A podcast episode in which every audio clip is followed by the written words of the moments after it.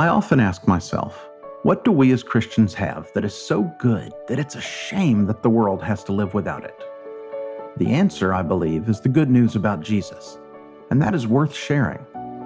This is Adam Hill, minister of the Word at Rochester Church of Christ, and I pray that today's message shares that good news and that you are richly blessed by it. Yeah, you know, some of y'all started to clap. It's totally fine to clap for our worship team this morning.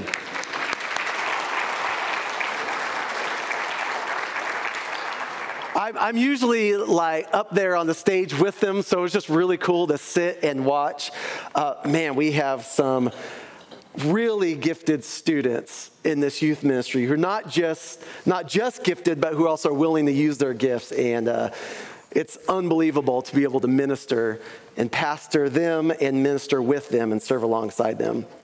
So last week we started the new series, Turning the World Upside Down, and we began this study in Acts about the church and its beginnings. And as Adam said, if we read the text carefully and maybe just read it with some fresh and new eyes, we'll find out that this is ground zero for the Jesus revolution. We have the beginning, and the Holy Spirit is totally active and working in the world. And the disciples were invited into this whole new way of life and faithful expression of who Jesus is. The location of the church, it's no longer situated in Jerusalem. The location of the church is the body of Christ, and the body of Christ, that church is on the move. And as we learned last week, the church, as described in Acts, is both a community of revelation and a community of mission. Now, I love the title, as I already said. Of course, when I read Upside Down, I'm going to be honest, I thought, hmm, there are some strange things that happen in this book. One could even, even say stranger things. I know there's your culturally relevant reference this morning. But some things have happened that, that, that are, are maybe difficult to understand. They are strange, at least up to this point in the biblical narrative. There's some odd things happening. We had, well, in chapter two, we had tongues of fire. We had this multi-ethnic, diverse group of people who spoke all these different languages, just happened to gather in front of Peter as he preached the gospel, the good news of Jesus Christ to them. And what happened? They heard it in their own languages. I mean, how bizarre and amazing it would have been to stand there and all these people from these different backgrounds receiving the good news simultaneously. It certainly wasn't normal. It was it was strange, but it was beautiful, and it was the start of something that was brand new. And in the story of Acts, it seems like sometimes the disciples were just trying to keep up with what the Spirit was doing, because the Spirit was going to work, and the disciples had to just kind of keep up. And so today we're going to continue our study in the books of Acts as we talk about the story that happens right after Pentecost.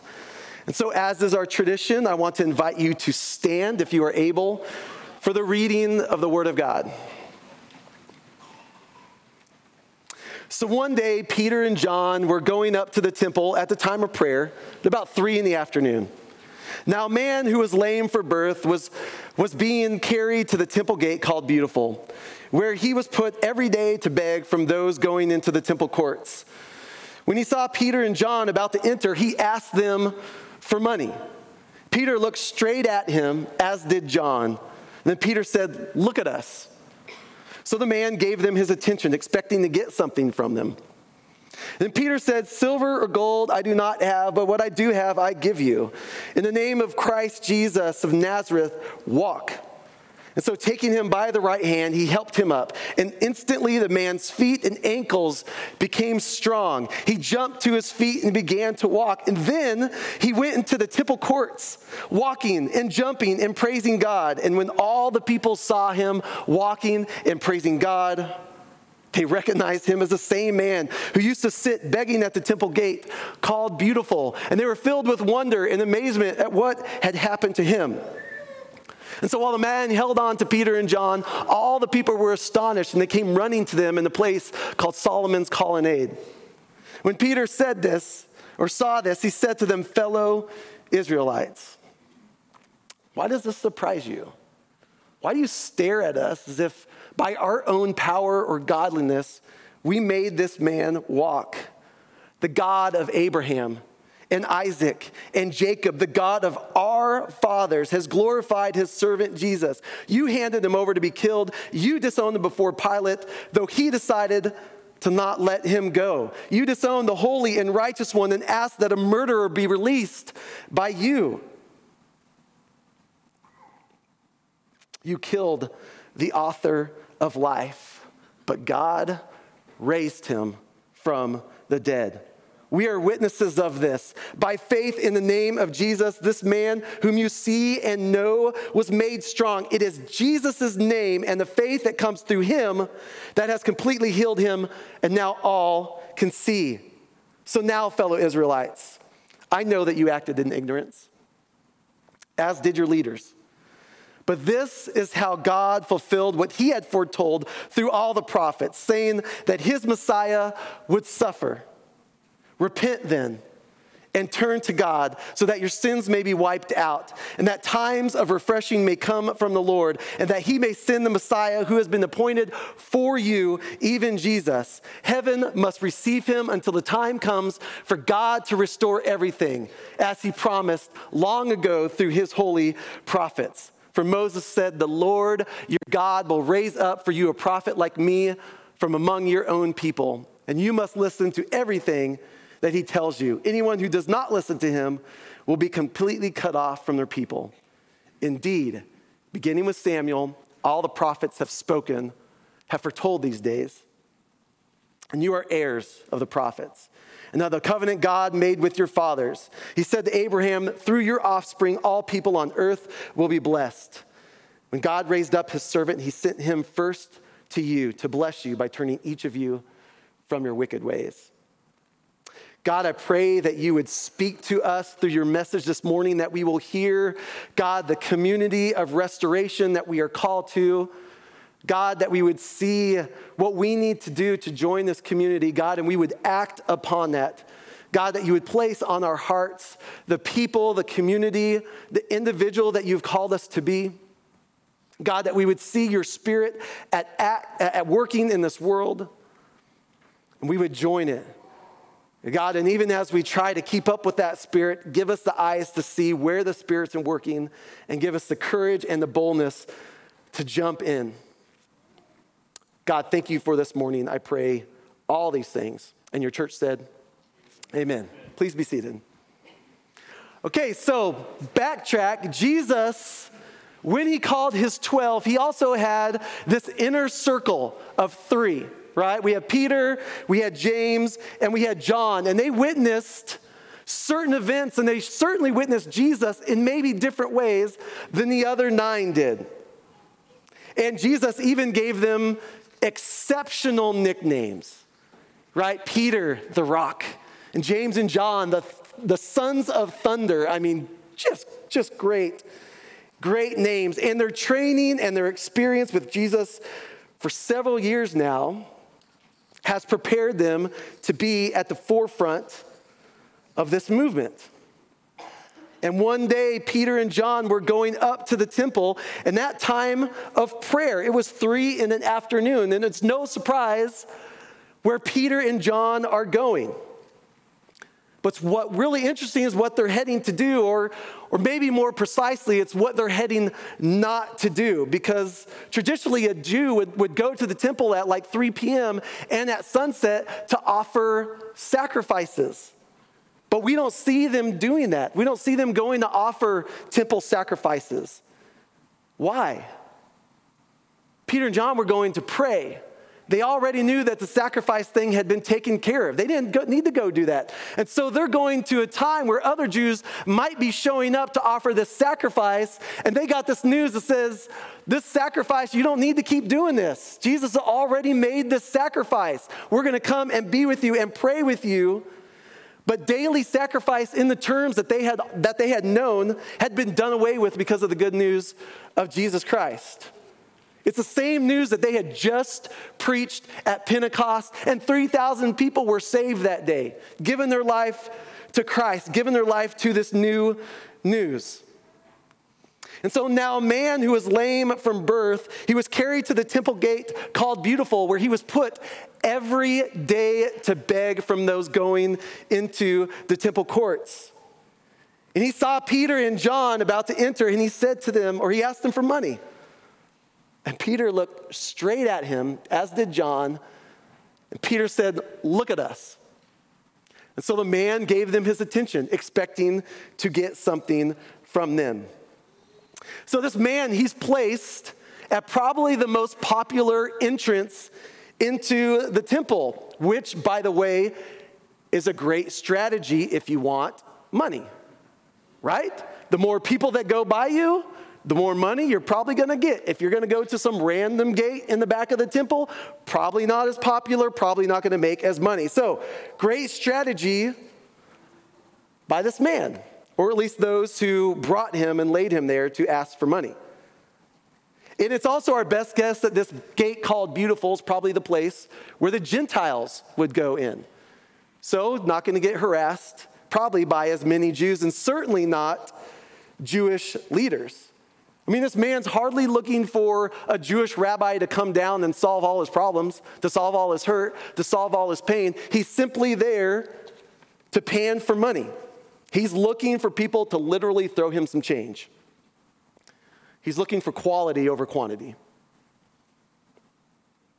And I'm sure, being the beggar that he is, he's used to being treated like a beggar. But guess what? He could put up with it as long as he's probably getting some change. But notice, what is he doing? He's not sitting passively on the ground with a cup in front of him. Change here, please. He's literally asking them for money. He has the boldness as people come by to say, "Please give me money." We did this event uh, in, in California where we'd go to this park in Santa Monica, and we called it Lunches for Jesus.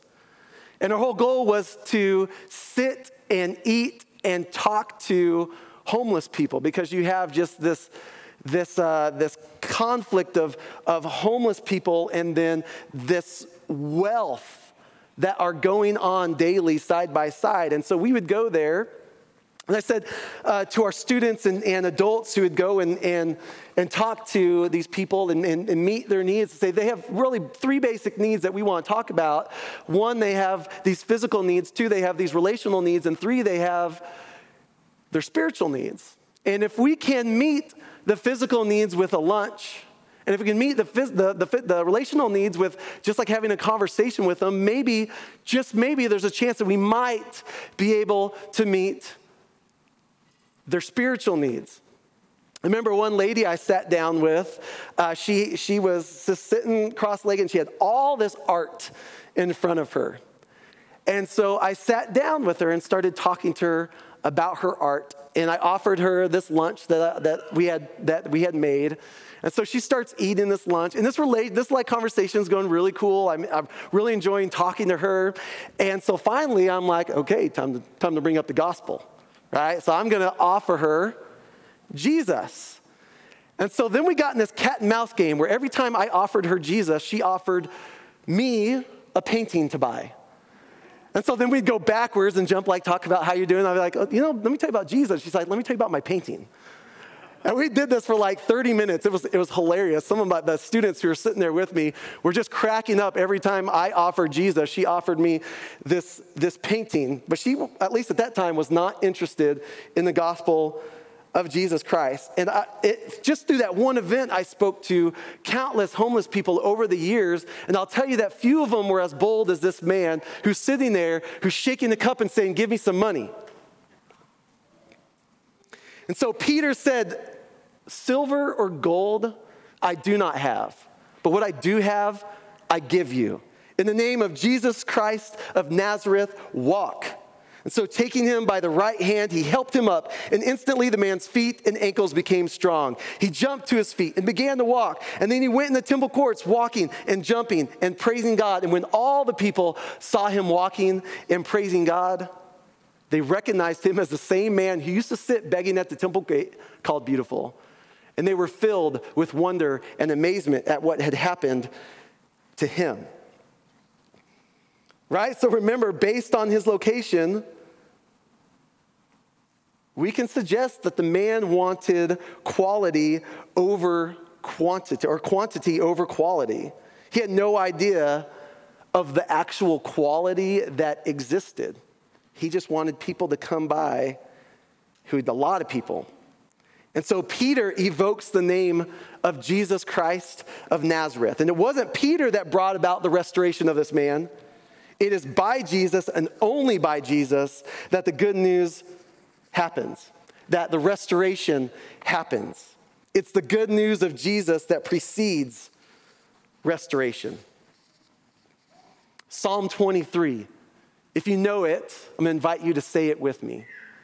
The Lord is my shepherd, I shall not want. He lays me down beside quiet waters. He leads me, or he lays me down to green pastures. He leads me beside quiet waters. He refreshes my soul. He guides me along the paths of righteousness for his name's sake. And even though I walk through the valley of the shadow of death, I will fear no evil. For you are with me. Your rod and your staff, they comfort me. You prepare a table before me in the presence of my enemies. You anoint my head with oil, and my cup overflows. Surely goodness and love will follow me all the days of my life, and I will dwell in the house of the Lord forever. God is the restorer. Whether in times of conflict, times of peace, times of fear, times where we found ourselves surrounded, incapable of getting out, times where we feel like evil is just trying to defeat us, that we're getting attacked on every side, God is the restorer. Jesus is the restorer. The Holy Spirit is the restorer. Restoration is the gospel, folks. That is the good news about Jesus. And what did this man do? Exactly what probably any of us would do. He starts running and jumping, right? And he's kind of acting like a lunatic, but he doesn't care. He's praising God. And where is he? In the middle of the temple courts. Not exactly the best place for a gymnastic routine.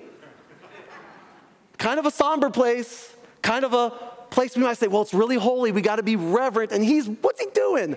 Of course he's doing what he should do. He doesn't care what anyone thinks, and neither should we.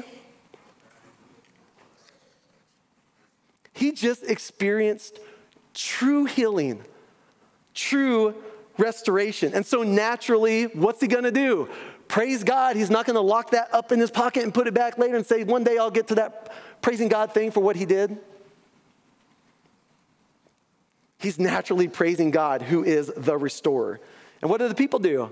They don't shrink back, right? It says that they're, that they're standing there and they're filled with wonder and amazement. And they witness this man who's restored and full on praising God with everything he has. When I read this story, I think of, I think of my dog, Kona. Every once in a while, she just goes nuts. Runs around the house and does all these spins and circles. Toys go flying. Chairs get bumped. Kids start screaming. She goes running up and down the stairs. And I have to go over to her and be like, relax. You've gone nuts. You're a crazy dog right now. And she's like, I just want to have fun. I'm like, I know, but now's not the time to knock over everything in our house. And so it finally looks like this man's doing his gymnastic routine. That's not in the Bible, obviously, but he's jumping and praising, and Peter and John go over to him and kind of go, relax, it's time for me to tell the sermon to everybody. And it says he just kind of grabs onto them and hangs onto them. And so while the man held on to Peter and John, all the people were astonished, and they came running to them in a place called Solomon's Colonnade. When Peter saw this, he said to them, fellow Israelites, why does this surprise you? Why do you stare at us as if by our own power or godliness, godliness we had made this man walk? The God of Abraham and of Isaac and of Jacob, the God of our fathers, has glorified his servant Jesus. You handed him over to be killed, and you disowned him before Pilate, though he had decided to let him go. You disowned the Holy One, the holy and righteous one, and asked that a murderer be released to you. You killed the author of life. but God raised him from the dead. We're witnesses of this. By faith in the name of Jesus, this man whom you see and know was made strong. It is Jesus' name and the faith that comes through him that has completely healed him, as you can see. Right? Peter and John, they go for a walk to the temple to pray.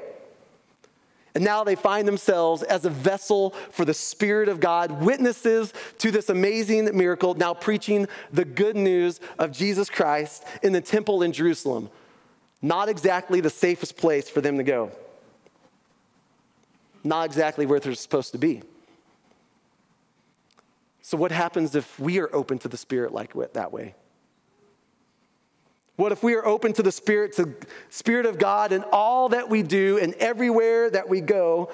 You never know what might happen or how God might just work through us. But here's the thing. We have to want to be restored. And what does that mean? That we have to confront our own behaviors and actions that have disowned Jesus. And you say, well, I, I did that when I gave my life to Christ. It's kind of an ongoing thing, right? We live in this world, and we certainly know that things come up in our life, and we stray, and we're like, God, I repent. I thank you for the forgiveness that you've already given me, but I repent that in this effort to live a new life, I'm not just going to say sorry. I'm saying it in such a way that, God, I'm going to do my best to never do it again. And so Peter boldly tells his fellow Israelites, he tells them that. And he correctly identifies by whose power the miracle occurred. He correctly identifies their sin and their participation in the crucifixion of Jesus. He correctly identifies God's restorative nature of raising Jesus from the dead. And finally, he correctly identifies Jesus' restorative nature to heal and rescue them. And to guess what? To rescue us. The good news of Jesus precedes restoration in all of its forms. Our decision is to receive it or not. What are you going to do with it? What am I going to do with it? I want to invite our Adam and our worship band up.